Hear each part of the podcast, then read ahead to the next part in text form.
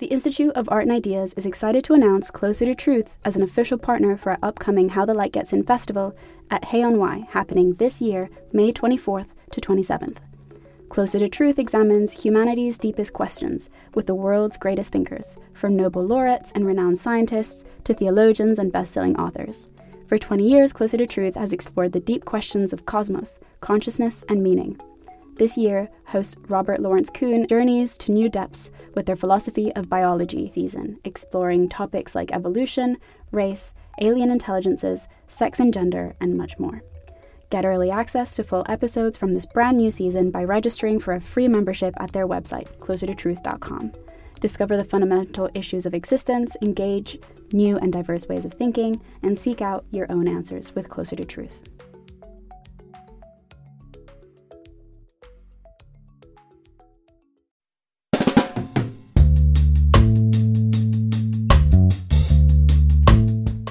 Hello and welcome to Philosophy for Our Times, a podcast brought to you by the Institute of Art and Ideas. There are some who refer to millennials as entitled, avocado eating layabouts who care more about their social media presence than engaging with and caring about the world around them. And then there are we millennials. We like to soothe our sorrow at never being able to afford a mortgage, even if we didn't eat avocados, by eating avocados. So, who deserves sympathy and, crucially, the state support? Is it the older generation or the younger? Our panel for Generation Wars, Part 2, features Labour MP Diane Abbott, economist Anatole Kaletsky, People's Peer Victor Adebowale, and Momentum campaigner Joe Todd. Tom Clark hosts.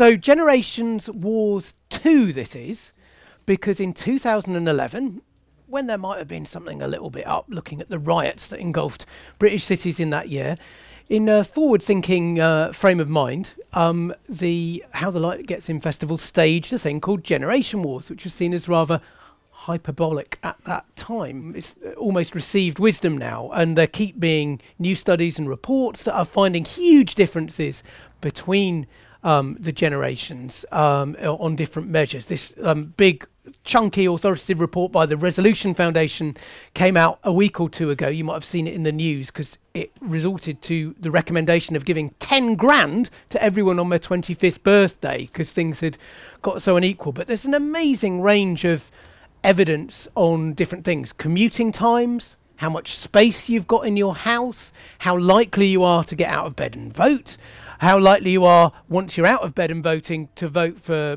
Brexit or not. You're much less likely to vote for Brexit. If you're young, much less likely to vote for Theresa May, much uh, more likely to have a long journey to work, and much less likely than people in the generation before to own a house by the time you're 30, 35, or even increasingly 40. So there's more evidence in more and more fronts. But the real question we're going to try and dig into today is whether it's right to think of this as a divide between the generations or something that might work itself out over time. So, first up, I'm going to introduce um, Diane, who's being held to three minutes sharp. okay, um, I have to admit to begin with that I think, tentatively this is, that I think this notion of intergenerational conflict is somewhat overhyped. But I do think that some of the issues raised as matters of intergenerational conflict are really the consequence of a whole series of political decisions which people actually voted for. Let me quote. Housing is the first of the social services. It's also one of the keys to increased productivity. Work, family life, health, and education are all undermined by crowded houses. Who said that? Clement Attlee? No. Harold Wilson? No. Harold Macmillan, the then Tory Minister for Housing, who built 300,000 houses a year.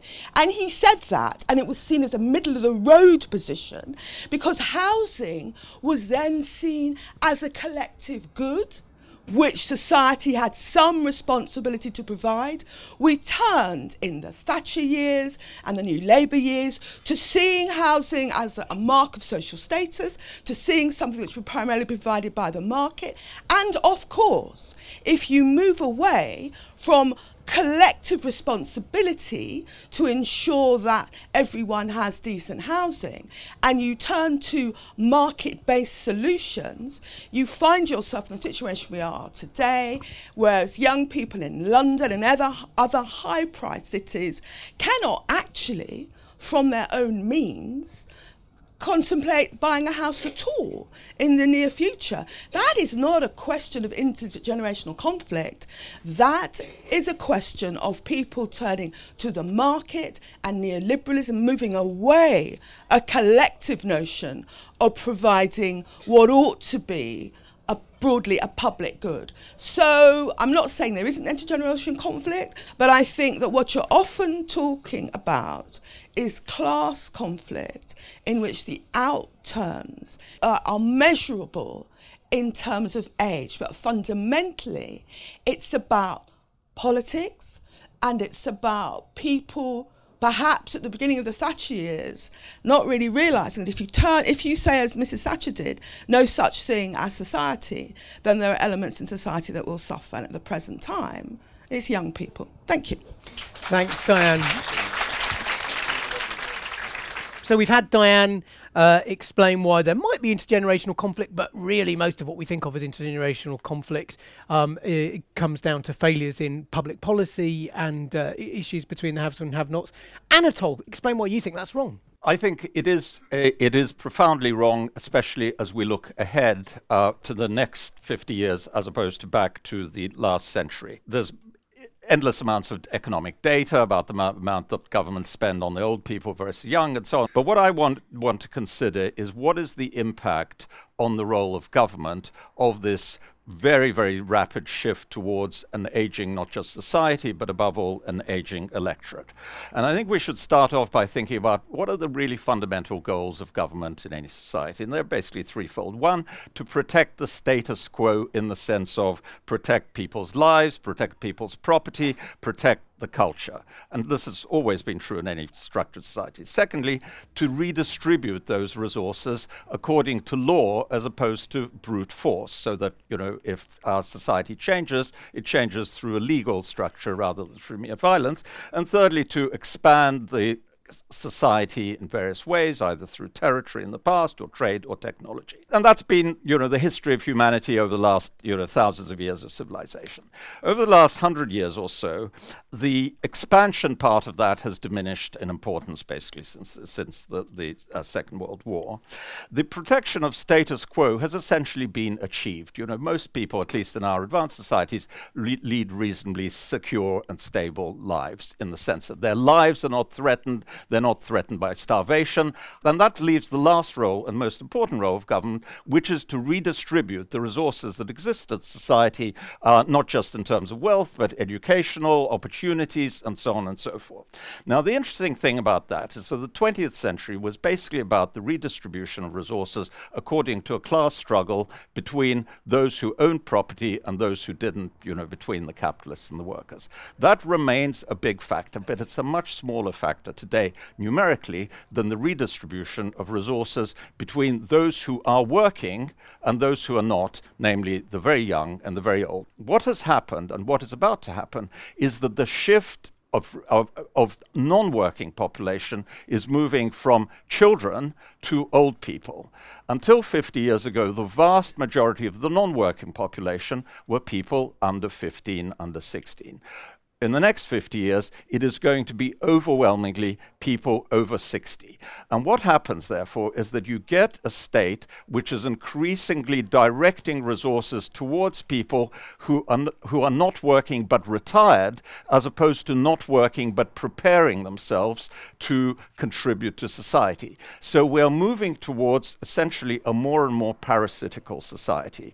And in fact, the old are more parasitical on society even than the capitalist class and the rentiers with whom uh, wow. Marxism was, was engaged. And I think that's what perhaps in the next stage we should discuss what the impact of that is going to be on culture, on the economy, and on the very a sustainability of democracy. Terrific. And I'll come back to that. Thank you for that analysis, which was not short on drama. Um, I'm going to go to uh, Victor next, who has, I think, a, a more nu- nuanced take on some of this. Well, I've got to, haven't I? Because if I if I don't, I'm buggered really from the start. Um, I mean, it's I, I love listening to economists, but the fact of the matter is, if I was to say to you, I, I live in London and, and um, I travel the country quite a lot. I, I work for lots of organisations, and what I've noticed is the government's job might be to resolve inequality and redistribution. But if I was to ask the question, how are we doing?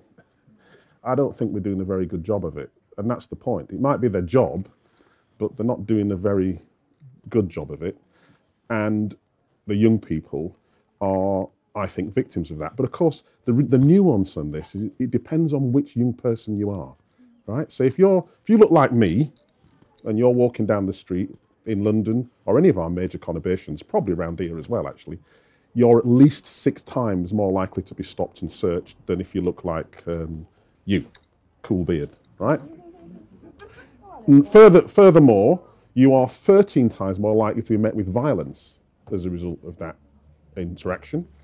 And if you behave in a way that isn't seen as normative, and, and, normative being sane, right, you're more likely to end up in what's called a Section 136 unit, and in some cases that might end up in your death.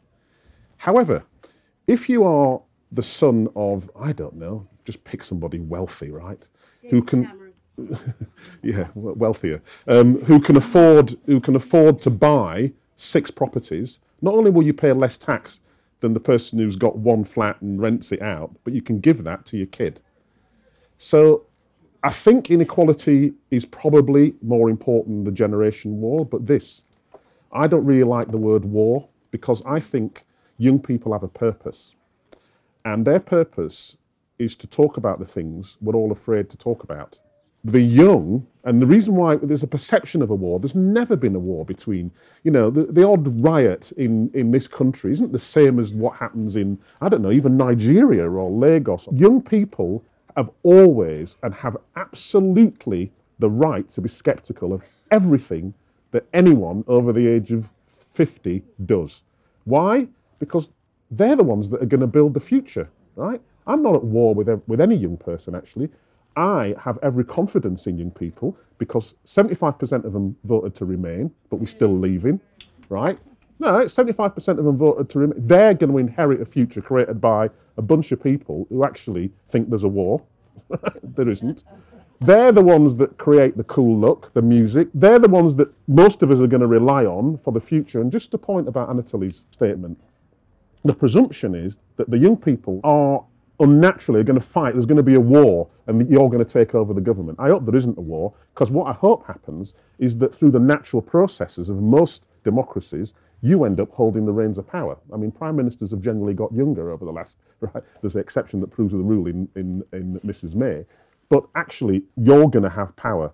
You're going to run things differently and hopefully with more hope and more creativity. And that will benefit everybody. Fantastic. Victor, thank you. A nice, uh, cheerful note. Um, and now, young person. Over to you. Is there a war or not? Um, is there a war or not? Yeah, of course, but it's not between the, between the different generations. The whole framing of this debate is, I mean, maybe not absurd, but it's it's it's not correct.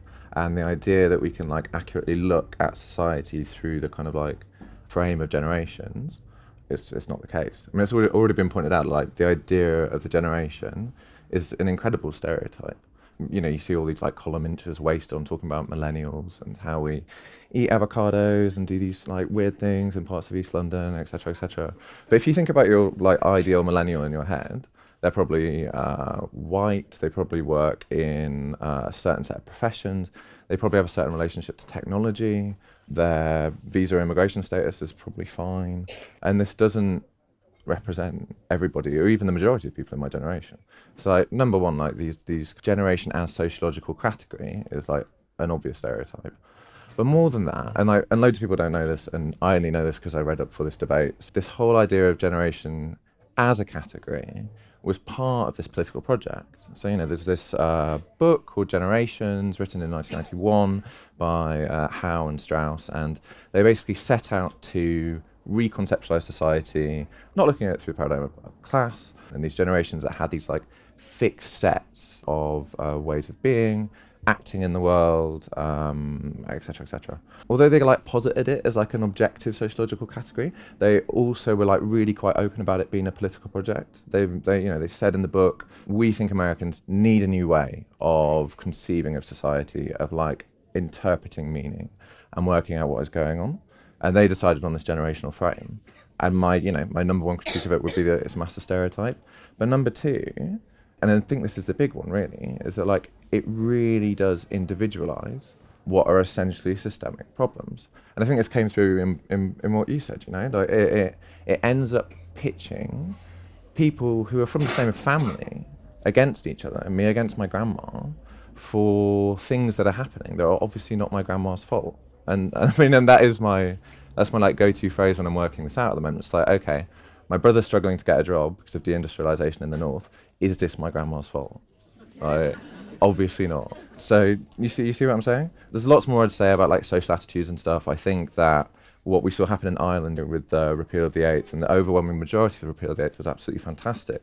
What's even more interesting about that is nine out of ten young people voted yes which is like obviously a huge majority. There are like attitudinal shifts with regards to generations that are really important to chart, and I think that's always been the case with generations. But when you're talking about like the specific economic dynamic and the idea that I should revile my grandparents rather than the super rich because they had a better life than me, I think that's completely wrong. Like, and really, like, absolutely the wrong way to look at it. And not, yeah, it won't work towards a productive society at all. Right. Well, we've got a good. Uh, thanks, Joe. A good um, range of, of, of, very different views there. I mean, let's let's just try and like think about this from the perspective of the older generation. There will be some people who you know, I see it in my own family. You get we raise questions like, "Is it really fair that we've just abolished educational maintenance allowance, which was the thing that triggered those riots in 2011, and then pensions whether they're well to do or not, which historically they are, they've still got their bus pass. But Diane, I mean, what do you think of that as a way of looking at it? Is there another way of looking at it, which is to say the older generation lived through a time when life was harder, when people generally had uh, less money than they do now, and have now got to where well, not this generation. We didn't. We, we live in a, we live in a period where, for the first time, actually, for the first time, my son is likely to be poorer than, than I am.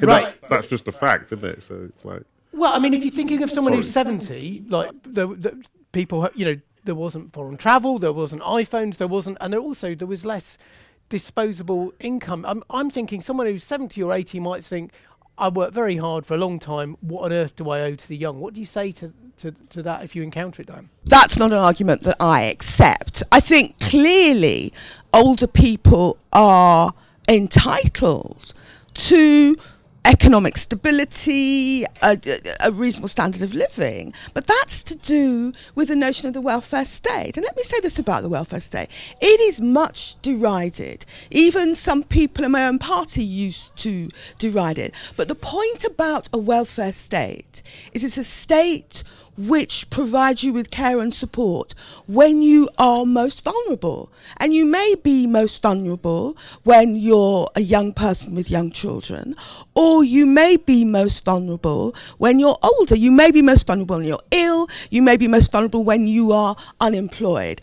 But what has been deeply problematic about the attacks and undermining of the welfare state is it does leave some groups of people exposed and vulnerable but I don't believe in this old versus the young narrative. It's like to take a very narrow thing in teaching, because they're cutting back on teachers' pensions now.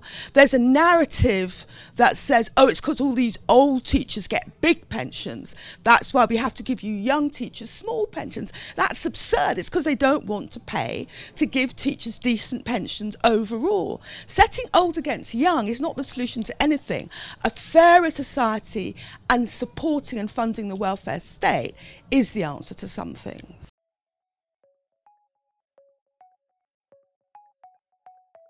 Do you want to hear more from the world's leading thinkers? If the answer to that question is yes, subscribe to IAI.tv for unlimited access to thousands of debates, talks, articles, academy courses, and live events. Are you bored of the surface level news, politics, sports, and entertainment coverage on your newsfeed? Go deeper. Get the philosophy behind the news and get the latest big ideas from the world's leading thinkers on subjects at the core of the human condition, life, the universe, and everything in between. It's free for the first month, and there's no commitment to pay, so subscribe now to understand the world beyond the surface level. Anatole, where you come from is that, that there are choices there that, that can't be ducks, isn't it? Uh, well, I'm, I'm really surprised at this conversation because I thought, Joe, you in particular would probably almost describe yourself as a Marxist, and maybe, maybe Diane, you might describe yourself as one of the more sort of traditional type of welfare state socialists. Now, I'm, I'm going to put a Marxist traditional socialist position to you. And there, there are two points. Nye Bevan famously said, socialism is the language of priorities. Of course, the welfare state exists to support those who are vulnerable, but it has to prioritize. And the pr- clear priorities of the welfare state, not just under the Tory government for the last, but for the last 30 years, has been, as Tom says, to prioritize the old at the expense of the young and No, particularly the no. most vulnerable. I'm sorry to interrupt you. The just look at government spending. Look what's trying to happened to pension spending. I'm not saying that's trying to say right, but that's what's happened. Exists to support us all. Yeah. At the point in our life Yeah, when we are but vulnerable. but but it Okay, can't give okay, us all all the support we want. So the question is at the margin: Does it favour? Does it give more support to the old and or to the young? And the answer to that over the last 30 years has been very clearly. Now, I'm even more surprised with you, Joe, as a Marxist, talking about this being some kind of I mean, I Joe haven't, I hasn't haven't, haven't he's a Marxist self-defined yet. yet. yeah, all right. Ta- talking about this thing of the caricature and so on. What Marx taught, taught us, and I am an, un, an unreconstructed Marxist in this sense, that the most fundamental distinction of, in society comes through the relationship of groups of people to the means of production. Mm-hmm. Now, what is the clearest possible? There's nothing caricature or, objective, or, or, or subjective about this. What is the clearest possible distinction in our society? It's between those who work and those who do not work and live off the incomes and resources generated by those who work. The non workers versus the workers is the essential conflict in society and always has been. The big change between the 19th century and the 21st century is that the non workers who mattered in the 19th century were the capitalist classes, the so called owners of capital. The non workers who matter in the 21st century are the retired. They're not the young because the young are being prepared to be workers. They are the retired who are no longer making a contribution and will not make any further contribution to society. It doesn't mean they should be abandoned. It doesn't mean they should be allowed to starve. But it does raise the question of whether they should have a higher priority in the resources that society, that the workers in society are generating Okay. than the than the than the young. Do you, Anatole, though, Yeah. put um, individual responsibility on the older generation to do something about it? I don't know, to gift a chunk of the house Well, over to the kids. Uh, no, I, again, as a Marxist, I would say it's up to society to ensure Okay. that, to take those resources away from the old, if only through taxation, through inheritance taxes, but also through abolishing things like free bus passes for people like me, uh, and, uh, the, and the triple lock, and redirect income that way. Let's hear from uh, Joe. who who is now definitely a Marxist, apparently. um, although I prob- probably am, probably am. I mean, I, I agree with you. Your uh, relationship to the means of production is the you know defining characteristic of whether you are uh, on one side or the other. Um, I just don't. I do not take the point in a world with like increased capital accumula- accumulation at the top, um, with uh, an increasingly kind of like divorced class of super rich individuals. Um, you can call them the 1%, 0.1%, whatever, whatever like category you want to ascribe to them. When we know that is happening, and we know capital is accumulating that like that, it is an obviously distracting frame. It is an obvious way of trying to turn our attention elsewhere to say, hang on, actually the disagreement is between pensioners and millennials. Like it's just incredibly obvious when you have like loads of pensioners who are like barely getting by, you know, loads of pensioners who rely on the NHS and public services like I do. I mean, it's really striking when you see in uh, British Social Attitude Survey they have the priorities of like you know what do young people care about, what do old people care about. The top three things are uh, I think it was health, public services, and schooling. Like it's the, exactly the same three things. The second highest concern of 18 to 32 year olds is social care for the elderly. It's absolutely not the case that this generational war is going on. It's absolutely not the case that there is no, there is like a statistical basis for it. Like the idea that pensioners are more of a problem than the super rich. And it's But there are, look at the numbers. Look at the numbers. Pen- look at look at the share of national income consumed by pensioners, and there is no. You couldn't even make any But impact on that by taking all. there. But If you took all the there. money away from the super no, no, rich, no, no, it wouldn't really make a- any but- difference. But there's a social good there. Yeah, I want I want pensioners to receive a pension because people should live a dignified life when they're old. I don't I don't I don't actually care if the super rich lose 90% of their income because they have far too much. All right, Victor? I was just, yeah, I mean, th- this is the problem. I think that what we've just seen here is the problem of, of positing this question as a war. You know, what we've seen here is that is a necessary dialogue, effectively, between generations. Um, the answer to your question, what do the old owe the young, uh, is, is they owe them a future, frankly. And in delivering on that promise, um, they owe them the, the space to develop that future and to create it. I, I don't think I've, I, I have no argument with Anatoly about uh, wealth uh, wealth distribution. I think most reasonable people w- wouldn't. Except the Uh, old always vote against it. That's well, the trouble. Well, well, be, yeah, but the, the, the, they're, they're old for a short period and then they die and they're replaced by the young. I mean, it's just a sad fact, right? And, and I think and I think and I think what's what's gonna what's gonna happen. I mean, uh, you know, on, on Brexit, for instance, I, I think uh, you know, seventy five percent of young people voted to remain at some point, and you know, they're, they're gonna they're gonna have the vote. Um, and they're going to realise that actually it's a really stupid idea, and they're going to they're to do something else. Now, so so so I think that the dialogue between the, t- the between the generations is the critical thing here. And and by the way, you know, one of the interesting things about wealth distribution these days is that it's not all in the hands of the wealthy. I mean, I think Joe's uh, absolutely right. You look at the look at the chap who runs Facebook right? He's not he's not 40 yet. There is a question that's not just that's why I think just positing it in this way doesn't really get us there. What we, what we really want to be doing is getting into so how do we have the dialogue between the generations that creates a future for the young? Because that's uh, at at the end of the day, that's who's going to be looking after right. me and you.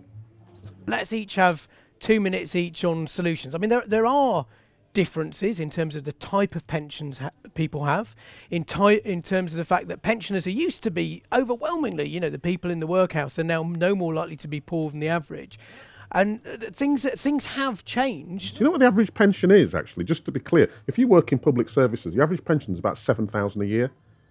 That's not, you know, that's, you're not rocking and rolling on that. You know what I mean? You're certainly not turning up here on that kind of, you know. So we, I, I just think we need to be a bit careful about some of the general statements that that we're making. It's it's quite a sophisticated picture. All right, let's have a minute on on solutions if we think they're needed, or you can say they're not needed. Diane, for you first. We need a fairer society. We certainly need a measure of redistribution. And what we certainly shouldn't be doing is framing what is essentially a problem about politics and class politics as one as some dispute between the old and the young. And just finally, I have an old person's bus pass, and you will take it from my cold, dead hand. Very good. well, there you are. I'm gonna, let's go across this way this time, and then we will come to the audience. Just one minute, Victor, on what you would the young o- uh, are owed a future. How do you give it to them? One brainwave. Well, they, they, they are, they're, they're a voice. Um, we should listen to them. The, the, the thing that you can't have a shortcut to is experience. And when I talk to young people, I, I, I offer them silence and hope and some experience, basically, because they're going to be running the place.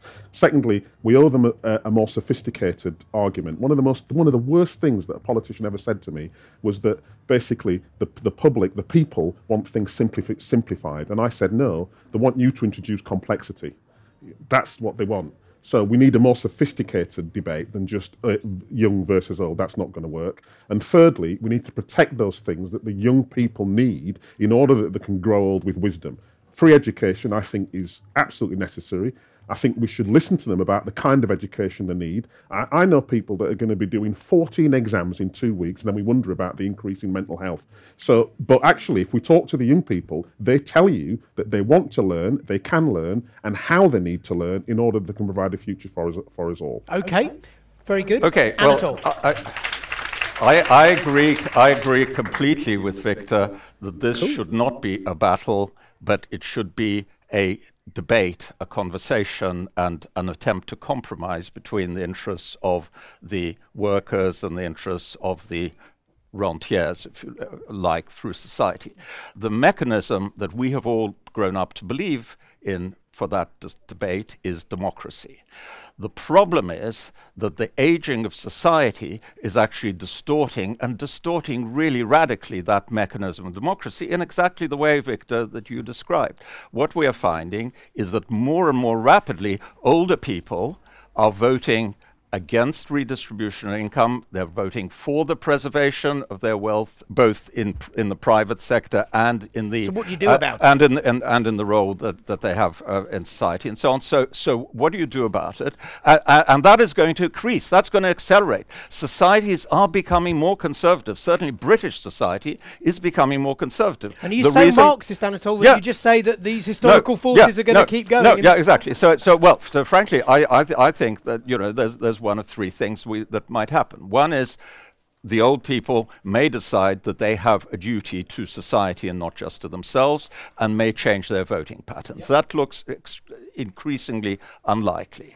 The second thing is that uh, democracy may have to be restructured in order to reduce the role of people over 65 who are outside or increase the role of the young. Now, one way to do that, which would be very, very logical, would be to give children a vote, not by lowering the voting age to 12 or 10 or something, but to give parents votes for their children. This is something that has been seriously discussed. Yeah, so anybody who has three children has four votes instead of one vote, or, dis- or divided between the parents. People laughed, you know, you've all laughed today.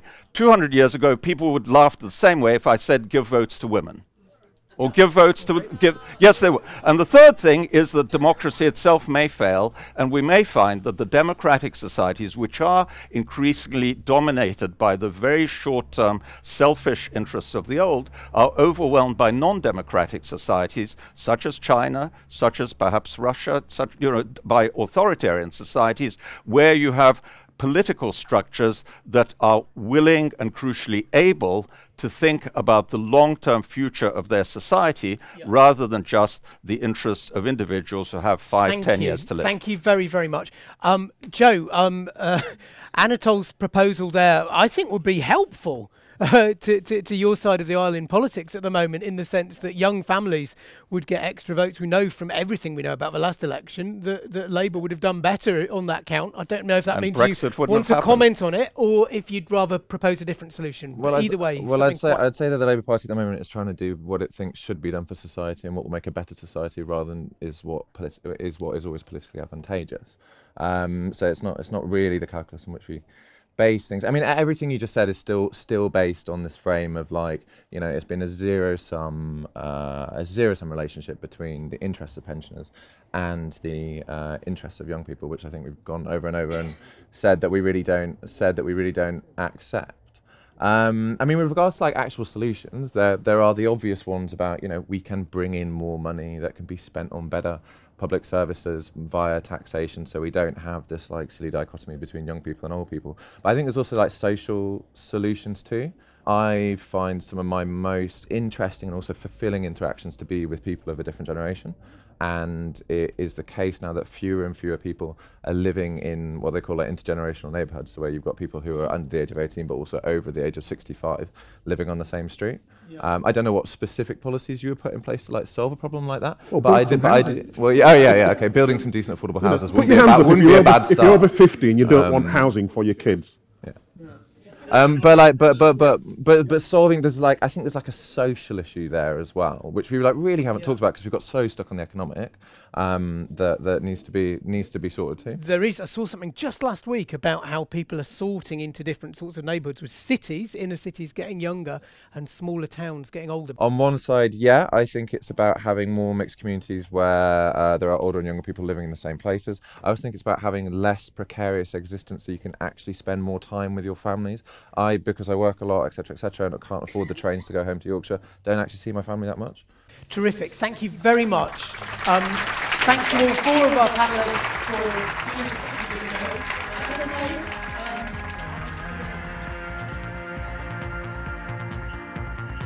We hope you enjoyed this podcast, which was brought to you by the Institute of Art and Ideas. So, what do you think? Let us know by tweeting at IAI underscore TV with the hashtag philosophy for our times.